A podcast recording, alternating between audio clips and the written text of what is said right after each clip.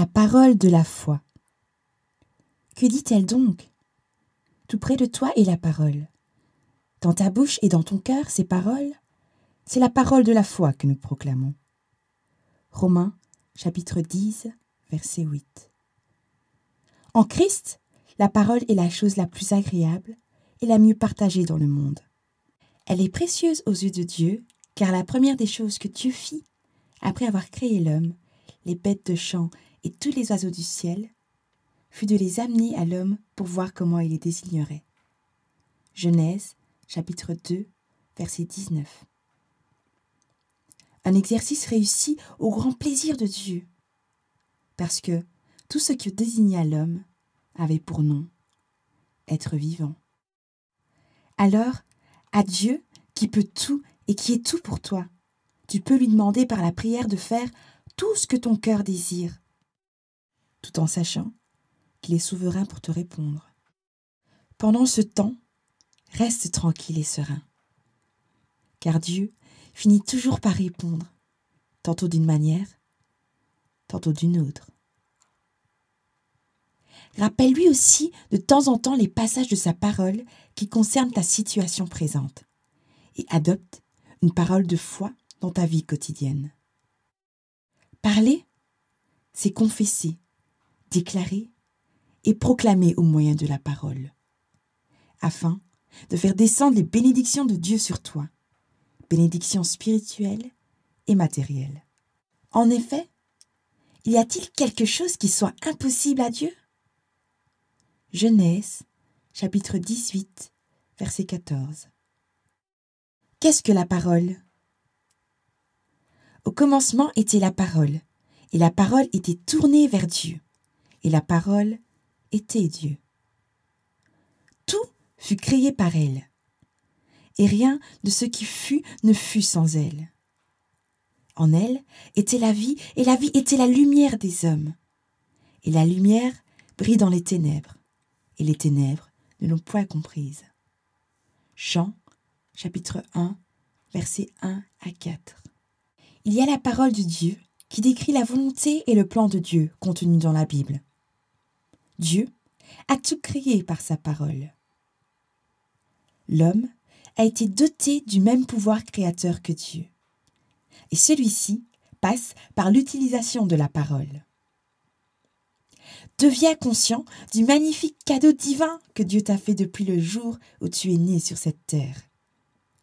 L'usage de la parole est ce magnifique cadeau venu du ciel, pourvu pour que tu l'utilises avec discernement. Tu dois faire très attention parce que peu d'hommes accordent une signification à leur propre parole.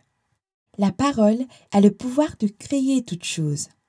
C'est un don que tu disposes et que tu peux utiliser en permanence pour te bénir et bénir les autres. La parole a le pouvoir et la capacité de faire surgir des merveilles dans ta vie, si tu l'utilises à bon escient. Alors, canalise tes paroles pour créer des situations favorables et atteindre des objectifs louables qui vont étonner ton entourage. Tes paroles peuvent accomplir tous les miracles. Ton avenir est créé en fonction de ce que tu dis aujourd'hui à travers tes paroles. Et tu deviens le résultat de ta façon de parler. Élie a créé la sécheresse par ses propres paroles. Il a aussi créé l'abondance par ses paroles. Un roi, chapitre 17, versets 9 à 17. C'est de l'abondance du cœur que la bouche parle. Matthieu, chapitre 12, versets 34 à 37. Et Matthieu, chapitre 15, versets 10 à 11. Sache très bien que la vie et la mort sont au pouvoir de la langue. Proverbe, chapitre 18, verset 21. Retiens que les paroles que tu as prononcées dans le passé façonnent ta vie d'aujourd'hui. Ce que tu vis est le résultat des paroles que tu as l'habitude de prononcer, soit sur tes affaires, soit sur tes enfants, soit sur tes conjoints, etc.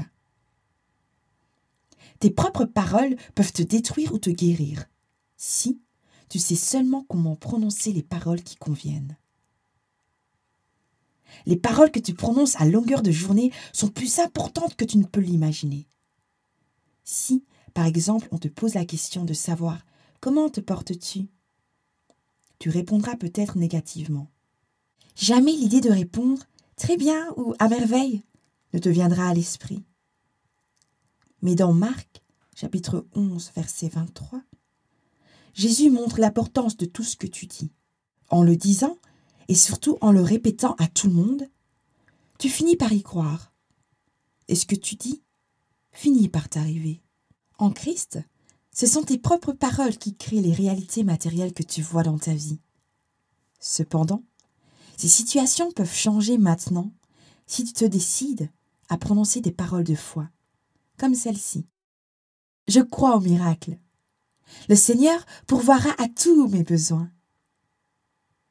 L'atmosphère qui règne dans ta maison est le résultat des paroles que tu prononces. Néanmoins, si tu veux avoir une famille solide et vigoureuse, qui reste toujours victorieuse, prononce ou déclare de bonnes paroles sur elle. Cette parole de Jésus dans Marc, chapitre 11, verset 23, s'accomplira dans ta famille, car tu es le produit de tes paroles. Nombre, chapitre 6, verset 23. Le monde nous a mal programmés à ne parler que de nos souffrances et de tout ce qui nous empêche de réussir. Mais pour toi, qui es en Christ, ne t'exprime pas comme les gens de ce monde. Eux qui ne parlent que des défaites, des échecs, des maladies et des misères. Parle, pour ta part, en accord avec la parole de Dieu. Crois aussi en accord avec la parole de Dieu. Si, par exemple, des situations de défaite, d'échec, de pénurie, de manque, de misère, de doute, de maladie se présentent dans ta vie, dis ceci. Je vous résiste au nom puissant de Jésus. Je refuse de vivre cette vie qui est en désaccord total avec le plan de Dieu. Évite et refuse de dire ce que tu rencontres comme difficulté, mais déclare par contre ce que tu désires vivre. Ne parle pas alors de la maladie si tu n'y crois pas mais confesse la guérison et la santé comme tu y crois. Parle de la santé en disant Je crois en ma guérison, qu'elle se manifeste maintenant au nom de Jésus. Surtout, ne crois pas à la défaite dans ta vie, parce qu'elle n'existe pas. Seulement si tu dis toi-même que tu as échoué, c'est en ce moment que tu verras la défaite que tu viens de crier par ta parole. Les mots possèdent un grand pouvoir. Ils peuvent tout aussi bien créer un mouvement que le détruire. Toi, tu dois croire seulement à la victoire, car il est écrit Le Dieu des cieux me donnera le succès et il combattra pour moi. Ne glorifie pas les œuvres du diable, car ce que ton adversaire fait ne doit pas t'intéresser. Parle seulement des œuvres de Dieu et de ce qu'il est en train d'accomplir dans ta vie par la foi. Parce que quand tu parles de ton problème, c'est comme si Dieu a déjà perdu sa puissance pour que tu vives pauvre, malade ou misérable, sans espoir de remporter la victoire ni de réussir sur cette terre. Matthieu chapitre 28 verset 20. Parle du Tout-Puissant qui vit en toi et qui te fait la promesse d'être toujours avec toi. Car si Dieu est pour toi, qui sera contre toi? Romains, chapitre 8, verset 32. Car si Dieu est pour toi, qui sera contre toi? Romains, chapitre 8, verset 31. Celui qui est en toi est plus puissant que la situation financière précaire que tu vis. Il est plus puissant que la maladie, que la misère, que la pauvreté, puisqu'il est celui qui guérit. Et grâce à lui, tu connaîtras des victoires en victoire et tu dis, c'est-à-dire ce que tu déclares. Tu recevras ce que tu exprimes par tes paroles. Tu recevras dans ta vie en fonction de ce que tu dis avec tes paroles. Pour savoir si ta foi fonctionne selon le désir de Jésus, il faut t'entendre parler ou t'écouter déclarer. Tu sauras si tu parles comme quelqu'un qui a un Père qui peut tout. Cesse de blâmer les autres et arrête de les considérer comme auteurs de ce que tu es devenu aujourd'hui. Change par contre ta manière de parler et tu verras clairement que la personne à blâmer, c'est toi-même. Parce que c'est par tes paroles que tu seras justifié et par tes paroles que tu seras condamné. Matthieu chapitre 12 verset 37. Tu es le seul qui crée la défaite ou le manque dans la vie par tes propres paroles. Tu es le seul responsable de la situation actuelle. Élie était le seul responsable de la situation qu'il venait de créer. 1 roi, chapitre 17, verset 1. Retiens ceci, bien-aimé. Jacques, chapitre 3, versets 1 à 12. Sur cette terre, il n'y a rien de si grand ni de si puissant que la langue ne puisse contrôler. La parole. Jacques, chapitre 3, versets 3 à 5. La vie, les problèmes, les circonstances, les événements qui entourent tout être humain sont contrôlés par la langue de la personne concernée. Deux exemples nous montrent comment une petite chose peut contrôler une grande force. Deux exemples nous montrent comment une petite chose peut contrôler une grande force. Petit A. Le navire est dirigé par le gouvernail. Petit B. Peu importe la grosseur ou la force du cheval, il est contrôlé par un petit morceau de fer dans sa bouche, appelé le mort. Tu es le capitaine du navire. Tu as la charge de faire tourner le gouvernail. Pas une autre personne, mais toi. Tu es encore ce cavalier qui tient les brides du cheval et le contrôle. La comparaison entre le gouvernail d'un navire et le mort dans la bouche du cheval avec la langue humaine est remarquable, bien-aimé en Christ. À nos yeux, cette comparaison n'a pas grande importance. Mais si nous prêtons attention à la puissance que chacun exerce, elle devient étonnante. Dans Jean chapitre 14 verset 12, Matthieu chapitre 8 verset 23 à 27, et Luc chapitre 8 versets 22 à 25, il est clairement démontré ici que peu importe la violence de la tempête, quelle que soit la gravité du problème, la gravité de la situation actuelle ou les circonstances dans lesquelles tu te retrouves maintenant, ta langue a la capacité de tout apaiser. Pierre a marché sur l'eau. Matthieu chapitre 14 versets 22 à 36. Jean chapitre 6, versets 16 à 21, Marc chapitre 6, verset 45. Qu'a-t-il fait pour ainsi marcher sur l'eau? Pierre a tout simplement parlé en disant Si c'est toi, Seigneur, ordonne que je vienne vers toi sur l'eau. La réponse de Jésus est simple Viens. Jésus a parlé à son tour et Pierre marche sur l'eau pour aller vers Jésus. Maintenant, prête bien attention. Dès que Pierre a fait le premier pas sur l'eau, c'est une leçon positivement pour toi qui crois en la parole et qui a la foi. Pierre a marché sur l'eau parce qu'il avait parlé. Ensuite, parce qu'il avait cru. Et enfin, parce que Jésus avait parlé à son tour. Voici donc trois choses qui se sont combinées pour donner le miracle. Alors, sache-le maintenant que ta langue a un pouvoir formidable. Ne l'utilise plus pour dire des choses futiles et négatives, mais pour revenir à l'image du gouvernail, dirige et contrôle ta vie sur terre. Un jour, j'étais à un arrêt pour prendre le transport.